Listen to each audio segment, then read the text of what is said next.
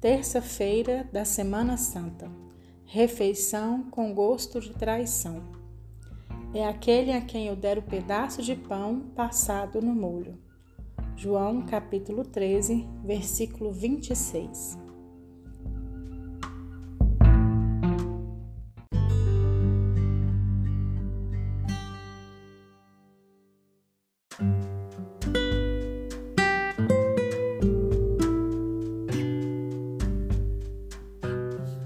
Nosso hábito de fazer refeição também revela traços de nossa personalidade e de nossos comportamentos cotidianos.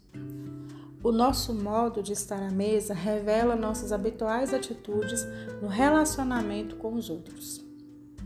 A mesa é também lugar de denúncia de nossos fechamentos, de nossas pressas, de nossa resistência ao diálogo, de nossos medos, de nossa dificuldade em acolher o diferente.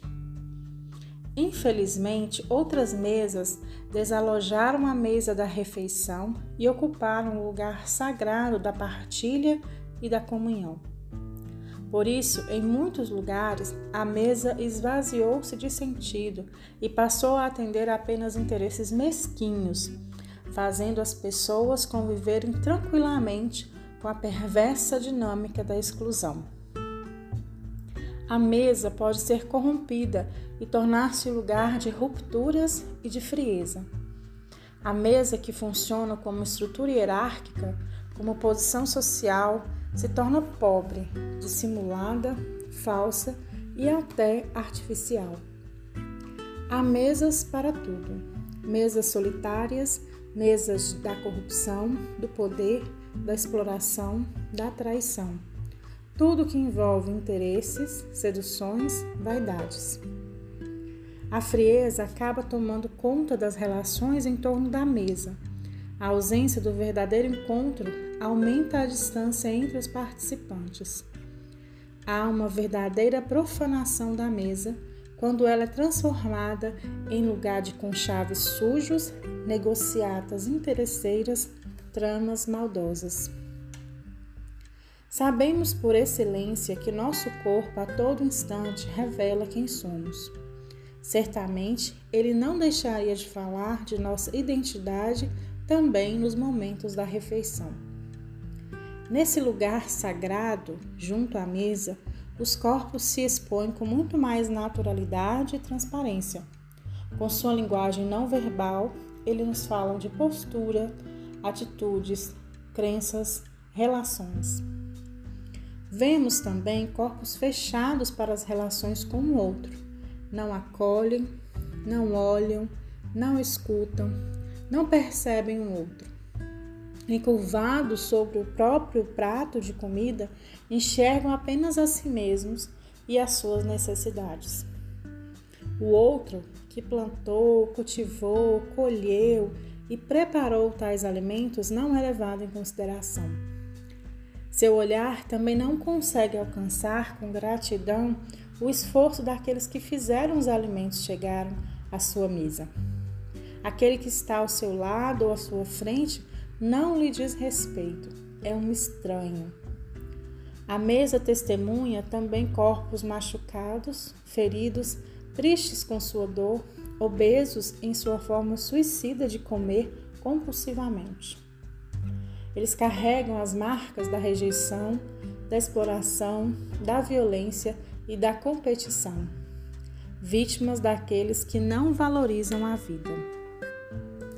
Aqui percebemos que o tempero de nossas refeições somos nós que damos. Os nossos alimentos terão o sabor de nossos desejos e de nossas intenções, de nossa presença significativa. Por isso é que algumas refeições têm gosto de sangue vivo, de ervas amargas que são selados com a morte de outros. Recordemos a última refeição de Jesus, a traição de Judas e a arrogância de Pedro. Banquete onde se revela os passos de um drama mortal traição, medo, frieza, vingança. A liturgia deste dia nos recorda que Jesus está celebrando a última refeição com seus discípulos. Ele que transitara por muitas mesas e propôs a grande mesa da partilha na multiplicação dos pães, agora deseja celebrar a Páscoa judaica com os seus mais íntimos. Judas também está presente na ceia pascal de Jesus com os discípulos. Ceia que o Mestre preparou com cuidado, sem que escapasse nenhum detalhe.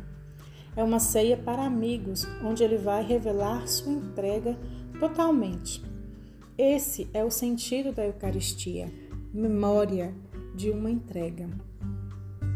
Mas Judas só participa do ritual, está ausente. Permanece aí só por uns, uns instantes, pois tem coisa a fazer e desaparece sem ter presenciado o que ali aconteceu. Outros assuntos exigem a sua atenção. Sentimos pena de Judas, porque é um homem decepcionado com o chamado de Jesus e sua própria vocação. Está amargo e triste porque Jesus não correspondia às suas expectativas como Messias.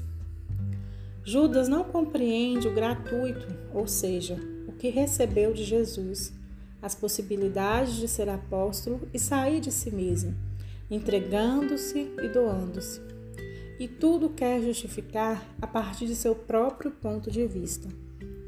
Judas não sabe participar e desfrutar de uma agradável refeição em companhia dos outros. Nem se preocupa em agradecer a Jesus pela admirável ceia. Judas caminha para a decepção, a solidão e a morte.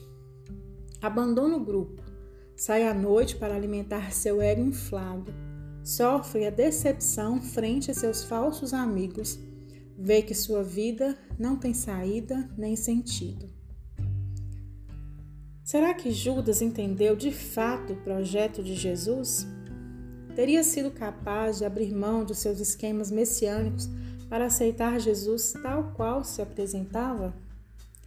Estaria disposto a seguir o Messias pobre, manso, amigo dos excluídos e marginalizados, anunciador de um reino incompatível com a violência e a injustiça?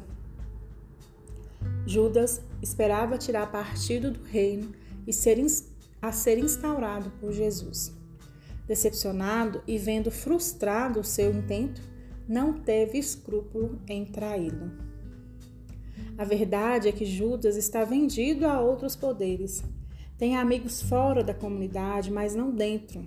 Recebe promessas de fora, mas não se sente a gosto dentro. Deixa-se levar por falsas informações, é manipulado, oportunista, egocentrado. Por isso age nas trevas da noite. É que as traições são levadas no coração. As traições não têm rosto, são levadas por dentro. Por isso mesmo, os traidores são tão difíceis de serem reconhecidos, de serem identificados. Caminham como todos, comem como todos, bebem como todos. O Judas não tem rostos especiais porque qualquer rosto lhe serve. Tem cara de amigos, mas por dentro carrega um coração vendedor de vidas e de dignidades. É que o coração do traidor tem cara de inocente, o coração do traidor é especialista em conservar as aparências. Com a traição, Judas passou da amizade para a decepção, para a desilusão, para a perda de vinculação até a entrega. Processo lento que foi minando o seu coração, até que se corrompeu, a ponto de renegar a amizade e trair. Com a traição, o fim de Judas é a frustração, o autoaniquilamento, o desespero e a morte na solidão. Na contemplação da refeição deste dia, o convite é entrar no sentimento de Jesus. Por uma parte, sente a presença daquele que vai lhe entregar. Sente o cinismo de quem compartilha a mesma refeição quando seu coração já traiu o Mestre e Jesus conserva um respeitoso silêncio. Sente que seu coração está como que exprimido, mas guarda silêncio. Sente que seu coração está dolorido, dolorido pela frieza do olhar do traidor, mas não o denuncia. Até expressa um último gesto de amizade oferecendo-lhe um pedaço de pão passado no molho do seu próprio prato. Inclusive, lhe facilita a saída sem que os demais percebam.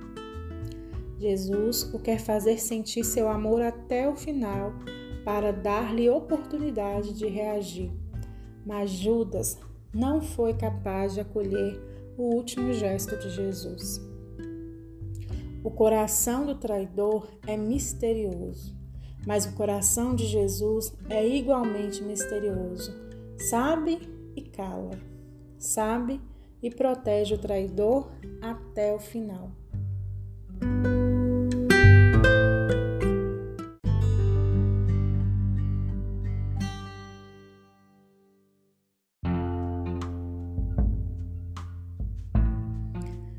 Na oração.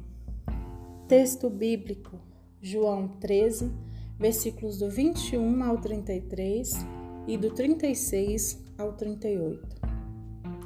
Contemple e se faça presente na última ceia. Sinta um clima pesado. Jesus se comove profundamente e não era para menos. Escute Jesus que diz em voz alta o que todos estão sentindo. Filhinhos, por pouco tempo ainda estou convosco. Fala com ternura. Quer que suas últimas palavras e gestos fiquem gravados no coração de todos. Boa oração.